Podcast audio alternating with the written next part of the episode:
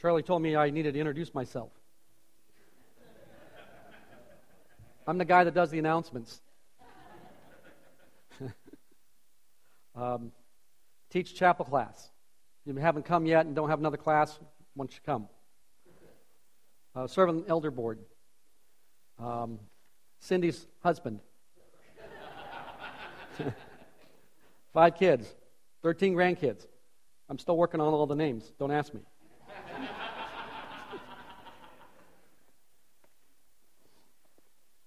Turn your Bibles, if you would, please. Job chapter, Job chapter 9. Job chapter 9. We're going to read this morning the first 12 verses. Job chapter 9. Stand with me, if you would, please, if you're, and if you're able. We're going to read the first 12 verses. Job chapter 9. Then Job answered, In truth, I know that this is so. But how can a man be in the right before God? If one wished to dispute with him, he could not answer him once in a thousand times. Wise in heart and mighty in strength, who has defied him without harm? It is God who removes the mountains. They know not how. And when he overturns them in his anger, who shakes the earth out of its place and its pillars tremble? Who commands the sun not to shine and sets a seal upon the stars? Who alone stretches out the heavens and tramples down the waves of the sea? Who makes the bear, Orion, and the Pleiades, and the chambers of the south? Who does great things unfathomable and wondrous works without number? Were he to pass by me, I would not see him. Were he to move past me, I would not perceive him. Were he to snatch away, who could restrain him? Who could say to him, what art thou doing? Join with me as we pray. Lord, thank you for this morning. That we can open your word, and that we can hear and receive that which you have for us to learn. And Lord, may we be a people this morning that are eager and hungry to know your word and to be transformed by your word. Lord, may we not fall into the trap of simply seeking more knowledge and being better Bible students. Lord, that's a, a worthy thing, but it's certainly not sufficient. Lord, we desire for your word to reach into the very bone and marrow of our lives, to transform us and to change us into the people that you've called us to be. And so, Lord, this morning we pray, we pray that uh, by your word and by your spirit that you would lead us into all truth, that you would reveal to us, Lord, the people that you have called us to be, that you would strengthen us by your mighty hand. We might go forth from this place prepared, willing, able, equipped to glorify your name in all that we do and all that we say and all that we think. We thank you for this, Lord, in Jesus' name. Amen. And you may be seated. Well, I'm a million mile guy. Anybody know what that means? Yeah, it's, it's not a badge of honor. It just means you've been on airplanes too many times, too often. And um, I think that million thing passed a long time ago. I'm on my way to two. And um, when you get that far uh, in air mileage, it's supposed to treat you better. Um, I won't even go there, okay? I, all I know is that when I finish today, Cindy and I are going to go out and get a quick bite to eat, and I'm going to get on an airplane. So I pay a lot of attention to what uh, goes on in the news with airplanes and uh, uh, interesting stories. And I think we all remember pretty vividly the Airbus Airbus uh, splash landing in the Hudson River uh, in the first part of January. Anybody not see that? Um, it was a pretty amazing sight. I think I'll never forget the picture of those passengers standing on the wings of that plane. Some of them up to their ankles and then sort of sunk down a little bit more and they're up to their waist. But amazingly, nobody was hurt. Not seriously. They all walked away. It was an amazing thing. And of course, the story of Captain Sully Sullenberger uh, brilliant landing is one that we uh, will all remember. Uh, in fact, he's a guy that's a national hero. I was in a, in a um, hotel in Washington, D.C. Uh, a month or so ago, and uh, I was talking to one of my friends, and he said, Oh, I just saw Captain Sullenberger go, I uh, rode down the elevator with him. He was there to testify before Congress, and I'm thinking, Wow, man, I wish I was on that elevator. I could have met him. Well, you know, it, it is an amazing story. The plane was only at uh, 3,000 feet when they hit a flock of birds. Both engines cut out. There, it says, they, someone said there was a big bang, and then one pastor described it this way it was suddenly as quiet as a library. Now, that is not a sound or lack of sound that you want to hear when you're on an airplane. Well, Captain Sullenberger uh, could have reacted a lot of ways, couldn't he, when he realized that he had no power. He's 3,000 feet off the ground. Uh, he could have immediately overcorrected and thrown the plane into a catastrophic free fall. Uh, but he only had a, a, couple moments to make a decision, you know, um, that would seal the fate of everybody that was on board. Uh, he could try to turn around and, and, and head back to the airport, to Kennedy, but he realized, no, there's no way I can pull that off. Well, I could go to the nearest airport over there in New Jersey. I could, I could go for that. No, no, that's too far. Well, wait a minute. There's the river. There's the Hudson River. I think we have a chance for that.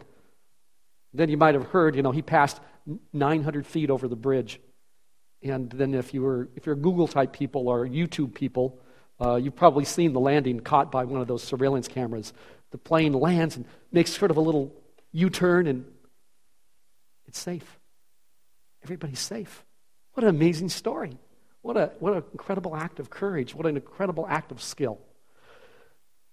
But, you know, the reality is that um, for every one of those amazing escapes, there's a whole lot more that don't make it. There's a whole lot more that where there's just there isn't a happy ending. Bad things happen.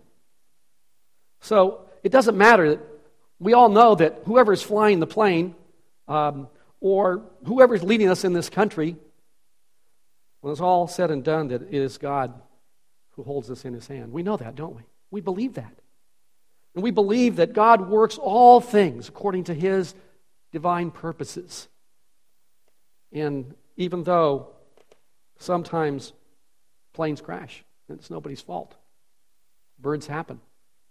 Yet we believe, don't we, that God's in control? We believe that God will care for us. We believe that God has a purpose when things don't work out the way that we would like for them to end.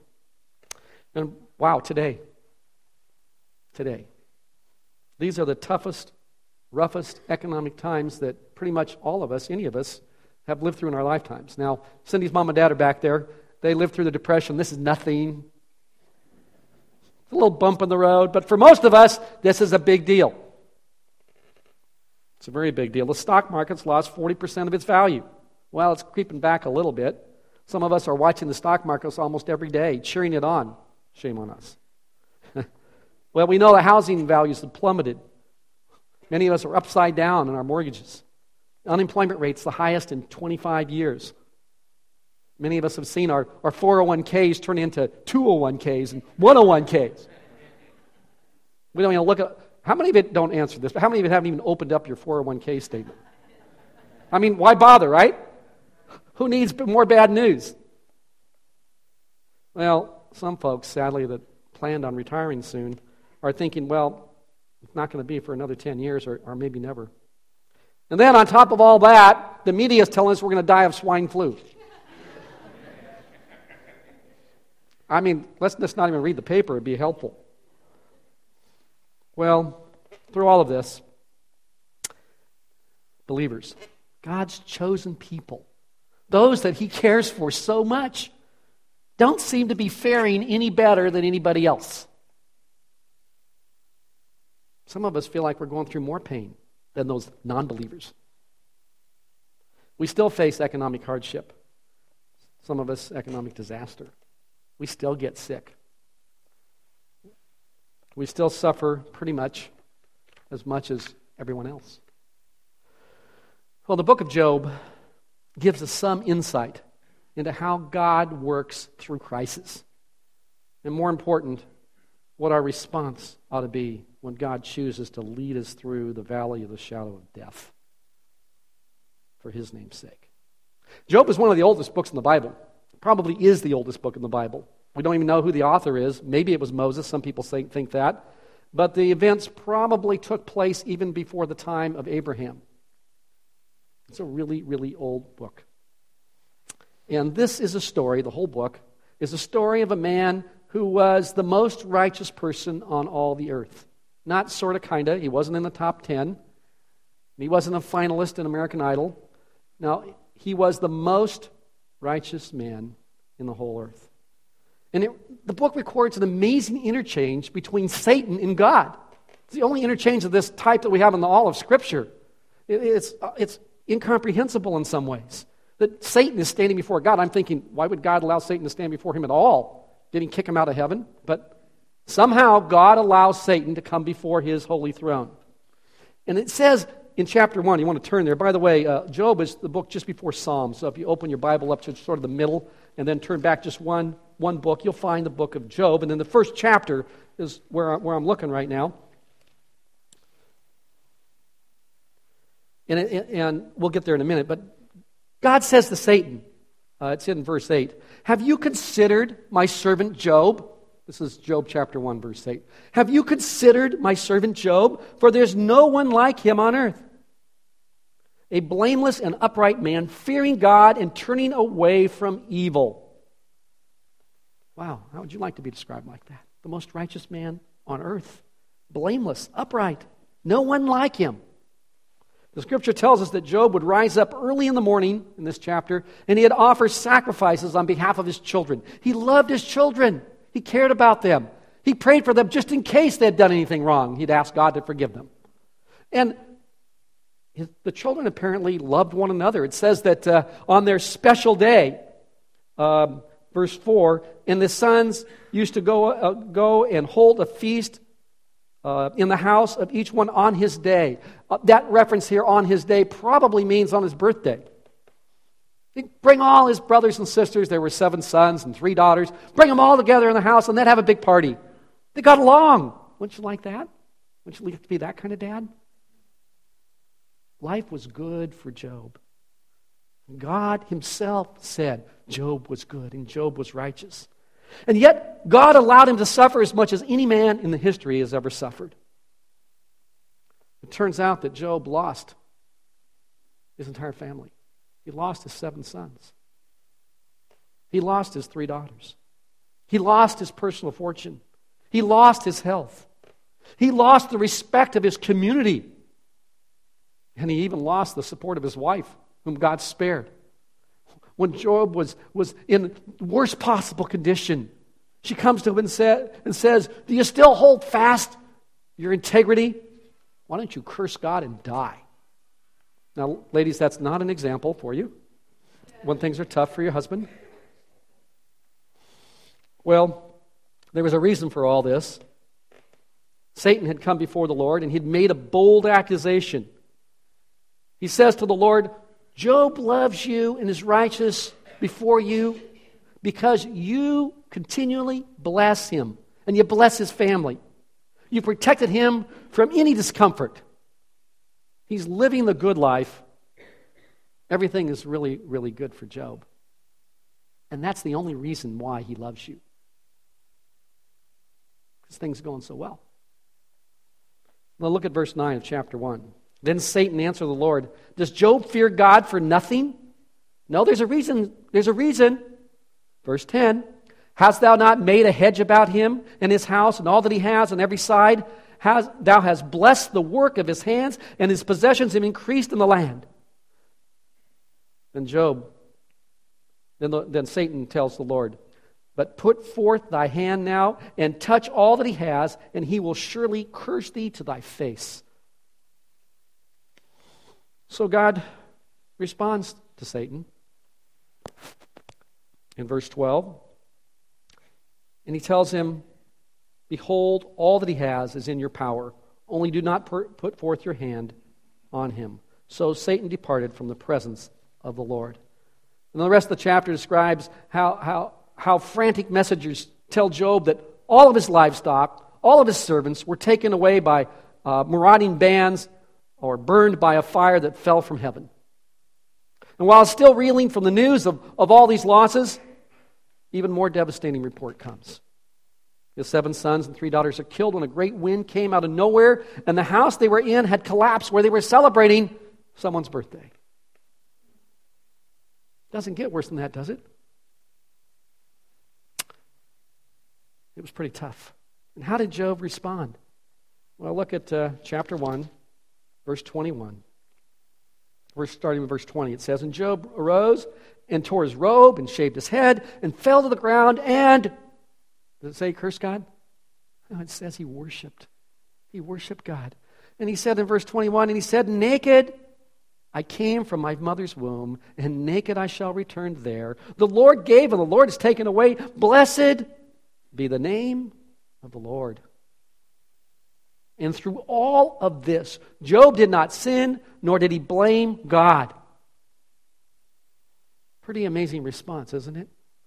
We're a people, if we stub our toes, you know, if we have the slightest thing go wrong, we complain and we grumble. God, why did you let this happen to me? I didn't deserve that. Well, you'd think now, Job could be done. The whole book could be done. That's a great ending. But it goes on for 41 more chapters. And in chapter 2, we find that Satan wasn't satisfied. So he comes before the Lord again. And the Lord asked him the very same question, sort of, I told you so. Look at verse 2 chapter 2. And the Lord said to Satan, Where have you come from? And Satan answered the Lord and said, From roaming around the, on the earth and walking about on it, undoubtedly looking for people that he could harm. And verse 3 And the Lord said to Satan, Have you considered my servant Job? Remember him? The guy that still loves me? For there's no one out like him on the earth. He's still blameless, an upright man, fearing God and turning away from evil. And he still holds fast his integrity, although you incited me against him to ruin him without cause. And Satan answered the Lord and said, Skin for skin, yes, all that a man has, he will give for his life. However, put forth thy hand now and touch his bone and his flesh, and he will curse thee to thy face. And so the Lord said to Satan, Behold, he is in your power, only spare your life. So the Lord, Satan says, skin for skin, all that he has, a man will give for his life. What, what, that's an old idiom or an expression. Skin for sin, uh, uh, skin uh, suggests that a man would trade uh, the life of anybody else, their skin, to save his own skin. We still use that expression today. He did that to save his own skin. And Satan's saying, okay, he's lost all his possessions, he's lost all of his children, and yeah, he still trusts you, but take away his health. And that's a whole other story. Do that, and he will curse you to your face. So the Lord released, released him. And what did Satan do immediately? He inflicted Job with boils from the sole of his foot to the very top of his head. Job was so covered with boils he could hardly move. His skin cracked and oozed. And I won't go on to describe what some of the commentaries say about it. It's pretty ugly, it's pretty horrible. Job uh, was not only in great pain, he looked horrible. His friends could hardly look upon his face. And how did Job respond? Well, look at verse 10. Just after his wife told him to curse God and die. But he said to her, You speak as one of the foolish women speaks. Shall we indeed accept good from God and not accept adversity? In all this, Job did not sin with his lips. Wow. Job didn't sin in the midst of all this tragedy. But it doesn't mean that this was easy for Job. What we find out in the rest of this book is that it was almost too much for Job to bear. He fell into deep despair. He didn't curse God, doesn't record that he sinned, but he got depressed. He fell into deep, dark sorrow for himself. And he gets to the point where he says he wishes he had never been born, or at least that he had died at birth. In chapter 3, you don't have to turn to it, it says, Why did I not die at birth? Come forth from the womb and just expire. I wish I'd never been born. Maybe some of you have been there, where life is so tough, you say, I just wish I'd never been born. I wouldn't have to go through this.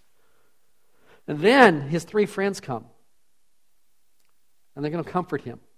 And they really had good intentions to start with. They spent the first seven days with Job, just sitting around with him, and they never said a word. They just were there.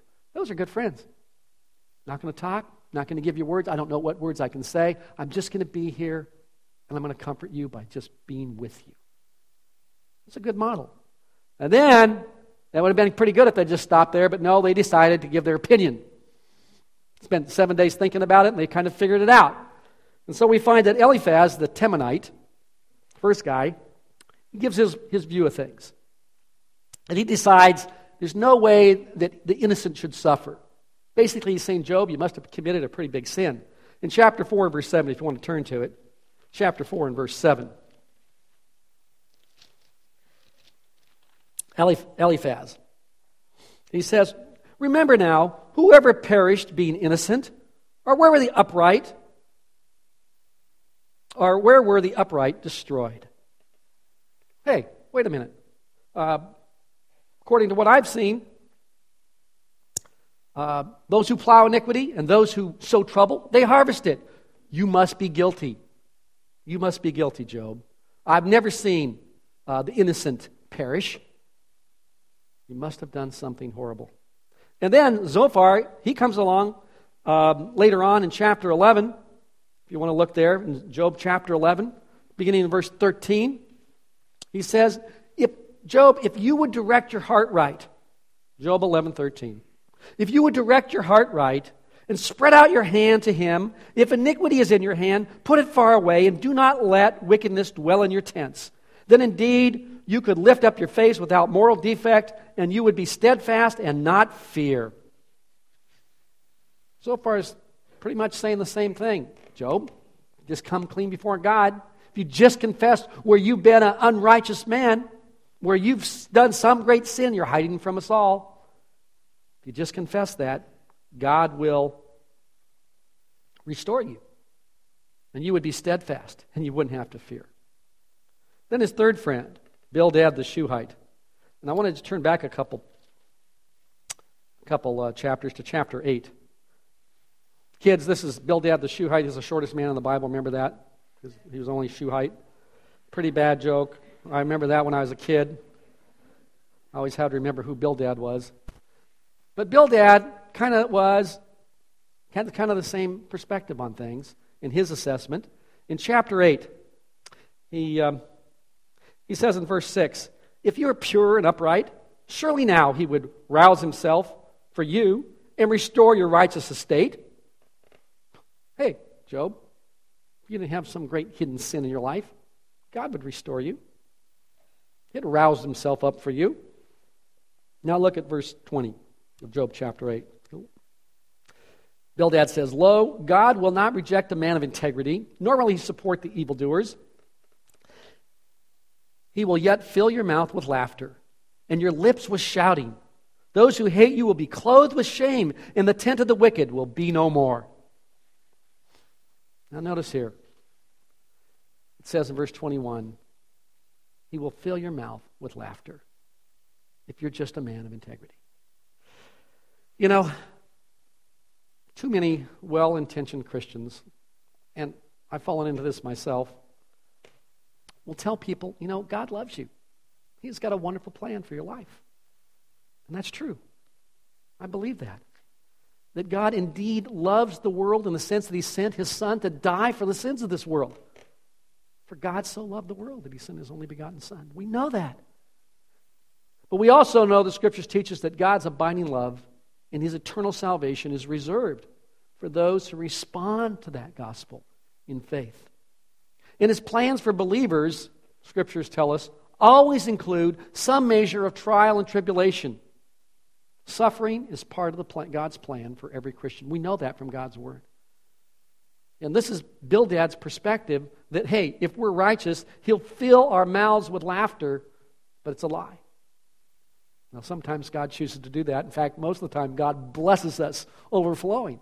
But it's not a guarantee. In fact, the scripture is very clear that just the opposite will happen to those who follow Christ. John 15, 18, you just listen, you don't need to turn to it. It says, Jesus said to his disciples, If the world hates you, you know that it has hated me before it's hated you. In James 1 2, he tells us, Consider it all joy. We know this verse, don't we? My brethren, when you encounter various trials. In Philippians 1 29, we have a promise that Paul communicates to the Philippians. For to you it has been granted for Christ's sake not only to believe in him, but also to suffer for his sake. It's been granted to you. God has given to us a gift. The word granted there means gifted. God has gifted to us suffering for his sake. There's something about suffering in the Christian life that is necessary to refine us and purify us. and draw us to the Lord and help us to see Him more clearly in ways that we never could when things are going really, really well. I'm feeling that today. I'm coming before the Lord a whole lot more than I did when things were really, really great seven months ago. before the, before the world collapsed, the financial world collapsed. Most of you know I work in the, in the banking world. I get to work with a lot of ministries. And in, in July, things were going really, really well. We're going to have our best year in our history. Really. And come back from vacation, and bam. Thank God the kids are safe, family's safe. But the world had changed dramatically. And that which we had counted on absolutely was no longer there. And God has worked through my life in ways that He never could have accomplished. Well, that I never would have responded to had He not brought me through this season and still bringing, this, bringing me through this season. I thank God for it. Hard to do. And so Job hears his friends tell him the great lie. His suffering must mean he's committed some great sin. And if he was really a righteous man, he'd be laughing and Job buys into this, at least to some extent. Look here in chapter 9 now. Job answers, and, and he says, In truth, I know this is so. That's his first mistake. He says to Bildad, Yeah, I guess you're right. I must have done something. I don't even know what it is, but I must have done something to make God mad. Now, we already know what happened.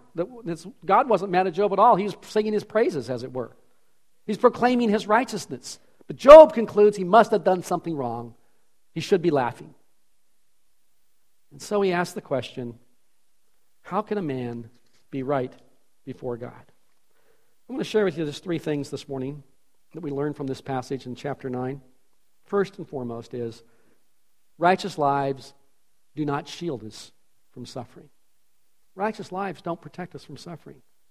When Job asked, How can a man be righteous before God? he asked an absolutely crucial question, but for the wrong reason.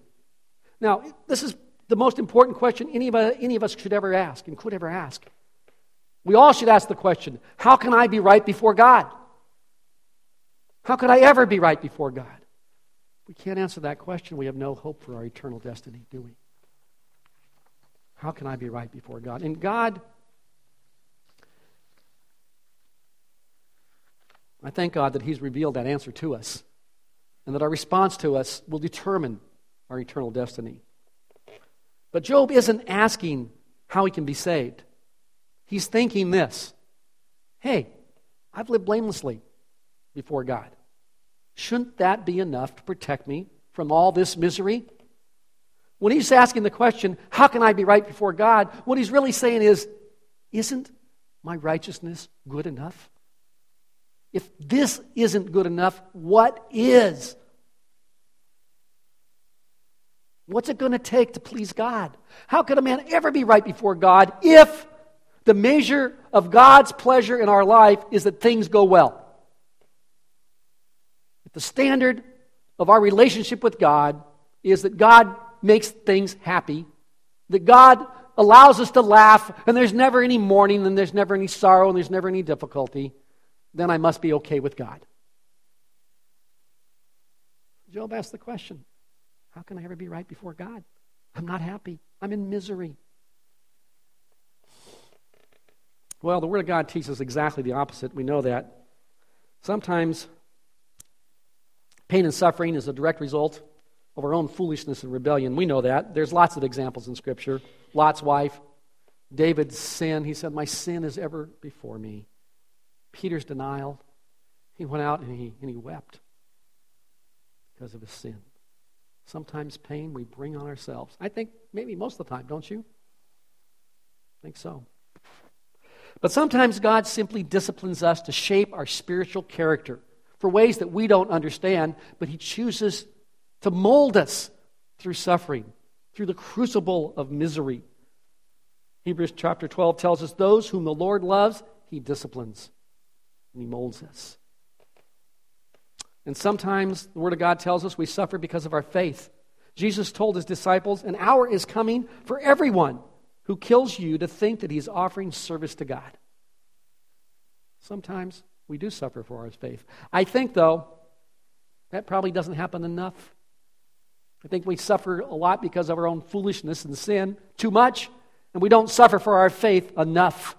I mean, think about it. When's the last time you suffered because of your faith? I think most of us uh, uh, saw that, was it the uh, Miss America contest? Is that what it was? And the gal that contested chose to be bold and explain why she believed in traditional marriage. And she was excoriated, pilloried, beat up on, publicly humiliated. I can't think of the last time I've been humiliated for my faith.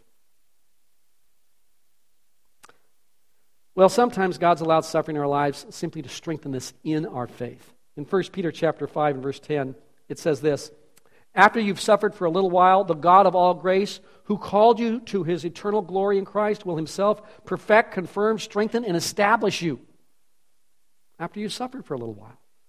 You've got to go through the suffering for God to complete his work of perfection, of confirming us in our faith, strengthening us in our faith, establishing us, establishing us in our faith. Paul says, I'm content with my weakness, for when I am weak, I am strong in the Lord, he told the Corinthians. And finally, we know the joy of God's comfort more fully when we're in the midst of our suffering. There is a contrast that suffering brings to us that somehow, in God's grace, brings us joy. In 2 Corinthians chapter 1, verse 5, it says, Paul tells the Corinthians, For just as the sufferings of Christ are ours in abundance, so also our comfort is abundant through Christ. Just as the sufferings of Christ are ours in abundance, so also our comfort is abundant through Christ. So, righteous living certainly doesn't shield us from suffering. But Paul, uh, Job did get some things right. Secondly, God is sovereign. First, God, righteous living doesn't shield us from suffering, but God is sovereign. Job got this right. He understood God's majesty, he understood God's power and his sovereignty. He understood that we can't argue our innocence before God. Look at verse 3 now, Job chapter 9 and verse 3. He says, If one wished to dispute with him, who could answer him once in a thousand times? You know, look, we're not going to argue with God and convince God that somehow we're right and he's made a wrong decision. Job understood that. It's not a good idea to argue with God. It's not a good idea to come before God and say, hey, I'm pretty good. In fact, I'm really good. I'm, I'm good enough. Well, actually, we're not. We know that all of our righteousness is as what? Filthy rags. In Psalm 130, verse 3, we find the words that we sing sometimes in a, in a song here. It says, Lord, if, if you, Lord, should mark our iniquities, O Lord, who could stand? If you, should mark, if you should mark our iniquities, if you should count our sins, who could stand before you? It's a rhetorical question. The answer is how many? None of us. None of us. Job gets it right. Who could dispute with him? Who could answer God once in a thousand times and be right? The answer is nobody. Job understood God's wisdom and his strength. Look at verses 4 to 7. Wise in heart and mighty in strength, who has defied him without harm? It, is God who removes the mountains, and they know not how. When he overturns them in his anger, who shakes the earth out of its place and its pillars tremble, who commands the sun not to shine and sets a seal upon the stars. It's God. God alone is mighty. God alone can accomplish that which He chooses. God alone can shake the mountains, and they don't even understand why. God is absolutely powerful. He understood God's power, He understood God's wisdom, He understood God's strength. And he sees it again in, in God's creation. God understood that, uh, Job understood that God was the God of all creation. Look at um, verses um, 8 to 10.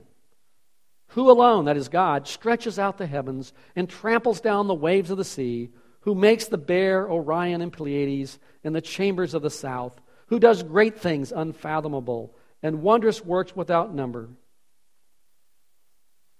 Job understands that God is the one who created the universe. Now, keep in mind, this oldest book of the Bible, remember? Job didn't have any scripture to refer to. He had the revelation of God's creation and the Spirit working within him. And he understood as he looked up the stars, the constellations, the Pleiades and Orion and the, and the Bear and the Big Dipper and the Little Dipper and all those incredible constellations, he understood that God was the one who placed the stars in the heavens without number. And he understood what even space was about. This ancient guy that had no science, scientific training wasn't supposed to understand this. In Job 26, verse 7, it says, He stretches out the north over empty space and hangs the earth on nothing. I like that. Pretty good science, isn't it? Job understood that God created the entire universe. He even makes a reference to that which he has never seen and could never see. He talks about God made the bear Orion and the Pleiades and the chambers of the south. He's never seen the south. He never would. But he also understood that God made it, even that which he had never seen. You see, he understood ultimately that God was inscrutable. That's a big sounding word. You probably heard it before. It just simply means that God's that the things of God are too deep for any one person to understand. It's just un, God, the depths of God's knowledge, the depths of God's majesty, the depths of God's power are too great for any of us to ever understand. Isaiah chapter 40, verse 28 says, Do you not know, have you not heard? The everlasting God, the Lord, the creator of the ends of the earth, does not become weary or tired. His understanding is inscrutable. So look at verse 10 now. God now, describing God, who does great things, unfathomable, and wondrous works without number. Were he to pass by me, I would not see him. Were he to move past me, I would not perceive him. Were he to snatch away, who could restrain him? Who could say to him, What are you doing? Should we say to God, What are you doing? God, what are you doing with my life? What, what, what are you doing giving me this pain and making me go through these things? Well, Job understood that it wasn't a good idea. Well, yeah, we can ask, but sometimes we can't know. So, Job's theology, I think, was pretty good. Spot on to a point. He understood God's sovereign power and His grace and he understood that God has revealed to him all that he really needed to know to live righteously before the Lord. We know that because he was, and God had declared it. And Job did trust God, but he still felt compelled to justify himself before God. And this is where Job missed the blessing. Turn to chapter 13. Job chapter 13.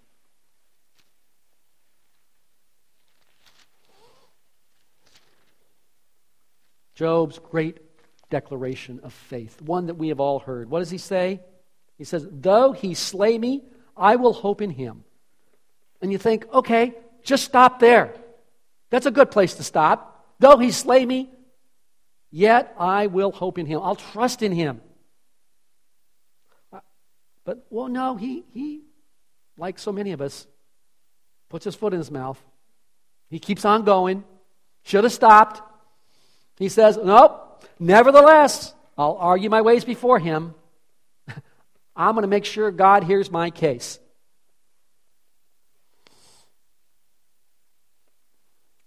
And then he says in verse 16, This also will be my salvation, for a godless man may not come before his presence.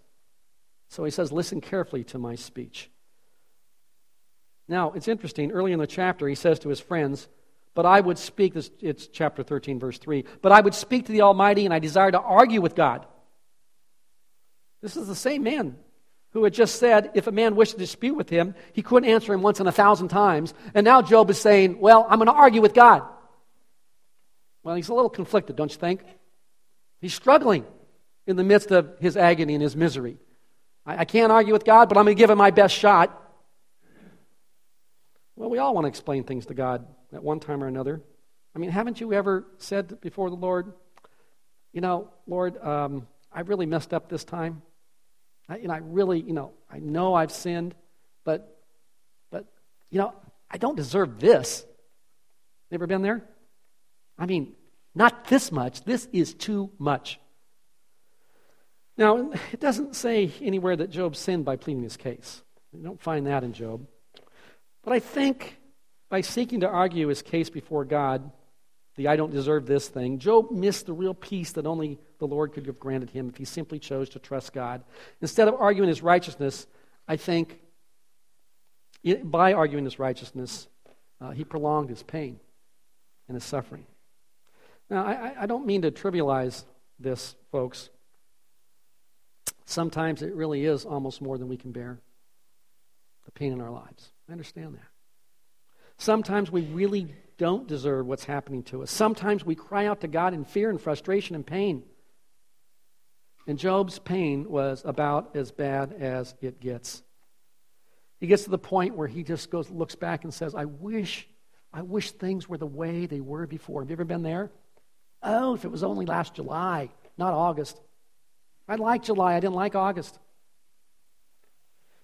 He says in chapter 29, you don't turn to it, just listen. It says, Oh, that I were in, as months gone by, as in the days when God watched over me, when his lamp shone over my head, and by his light I walked through the darkness.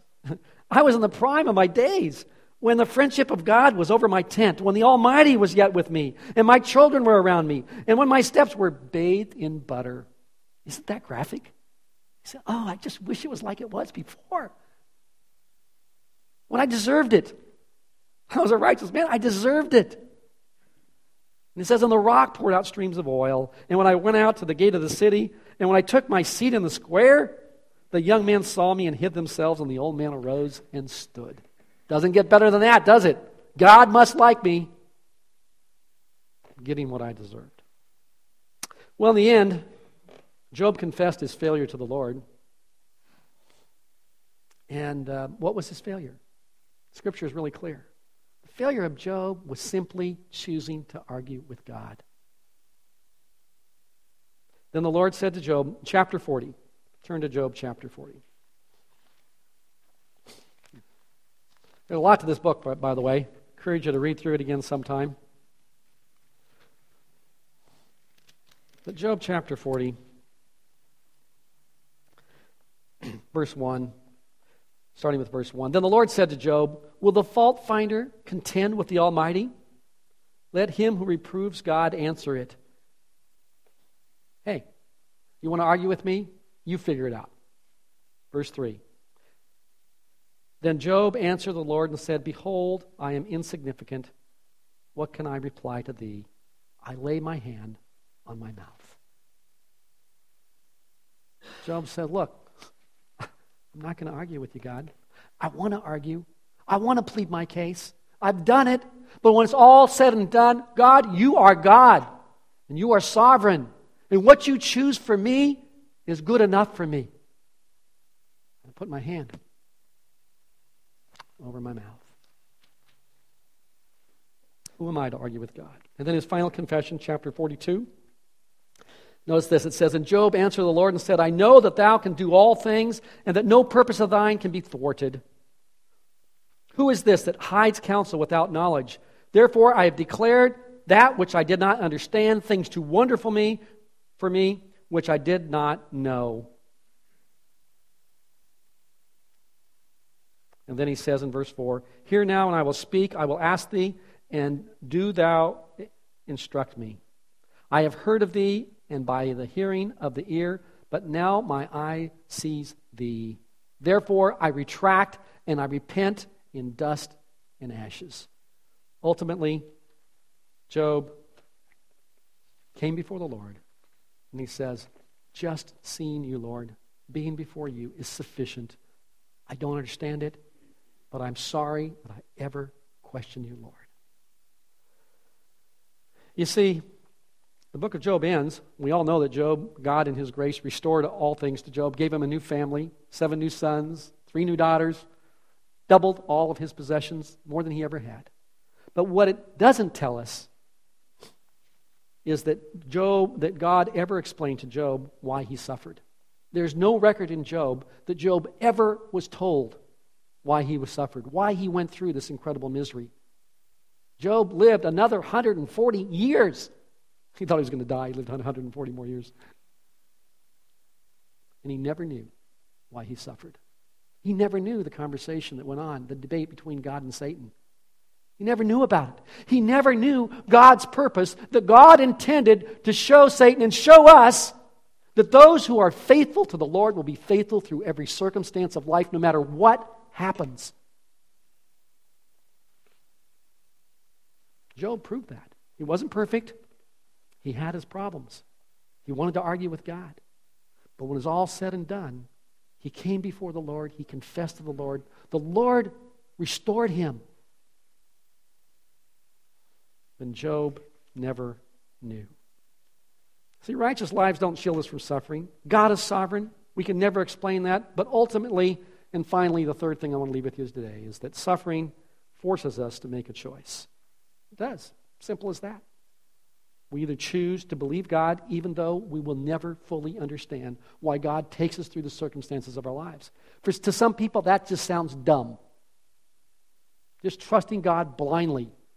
We want explanations, we want evidence. And the message of Job is that sometimes we can't know. We simply have to choose to trust, and that is the choice. Do we trust God or don't we trust God? Do we accept that which God has for us, knowing that He works all things according to the kind intention of His will? Or do we question God and want to argue our case before Him? I'll leave you with this this morning. Uh, our son Andrew, uh, many of you know he's born and raised in this church. Met his wife in the nursery, Melissa. He's a, he's a cop up in Northern California. He was accused of something uh, a number of months ago and was told summarily that he was going to be put on administrative leave. I asked Andrew if I could share this, and he said I could, so lest you think I'm talking out of school. But um, he went through a pretty painful time. Uh, he was put on administrative leave and not told for months what the accusation was. Never told. Said there's an investigation going on. And he went through more pain than I could ever begin to tell you, and Andrew would never tell you. And even now, after these many, many months, uh, he's restored to his job. He's working again. He doesn't really know all that went on. He has some clues. He has some things that he was told that he did, and he said, Wait a minute, I never did those things. Well, it's all said and done. Uh, Andrew will never know what really went on through those months of suffering that he's been through. And I had breakfast with him a couple weeks ago. He and I went out together. I said, How you doing, son? He says, I'm doing well. And I already knew that. He teaching the Bible study with 17 guys he'd never taught before. He, I said, How's your marriage? And he said, It's better than it's ever been. And Melissa and I are, are just growing stronger all the time. How's your relationship with God? I'm closer to the Lord than I've ever been in my life. Son, here's the question Would you trade this? Months of agony? Would you trade it? Just have it back to be the way it was before? Dad to son. And he says, uh, Dad, I wouldn't trade this for anything. It's been hard. It's been harder than I could ever tell you. But God has changed me and used me, and I'm a different man than I was before. And God brought me through this for His purpose. And that's okay. I'm going to be okay. I thank God for that report. Sometimes we don't quite respond that way, do we? Sometimes we are tempted to rise up and curse God. Sometimes we question Him. Sometimes we just want to argue with God. But God works all things for His purposes, doesn't He? Do we really believe that? How can a man be right before God? He can be right before God because we trust Him wholly. We trust His Son, Lord Jesus, as our Savior. We trust Him because He cares for us. Amen? Lord, thank you for this time. We can come before you and worship your holy name. We pray that you would cause us to be a people who trust you more fully. We ask in Jesus' name. Amen.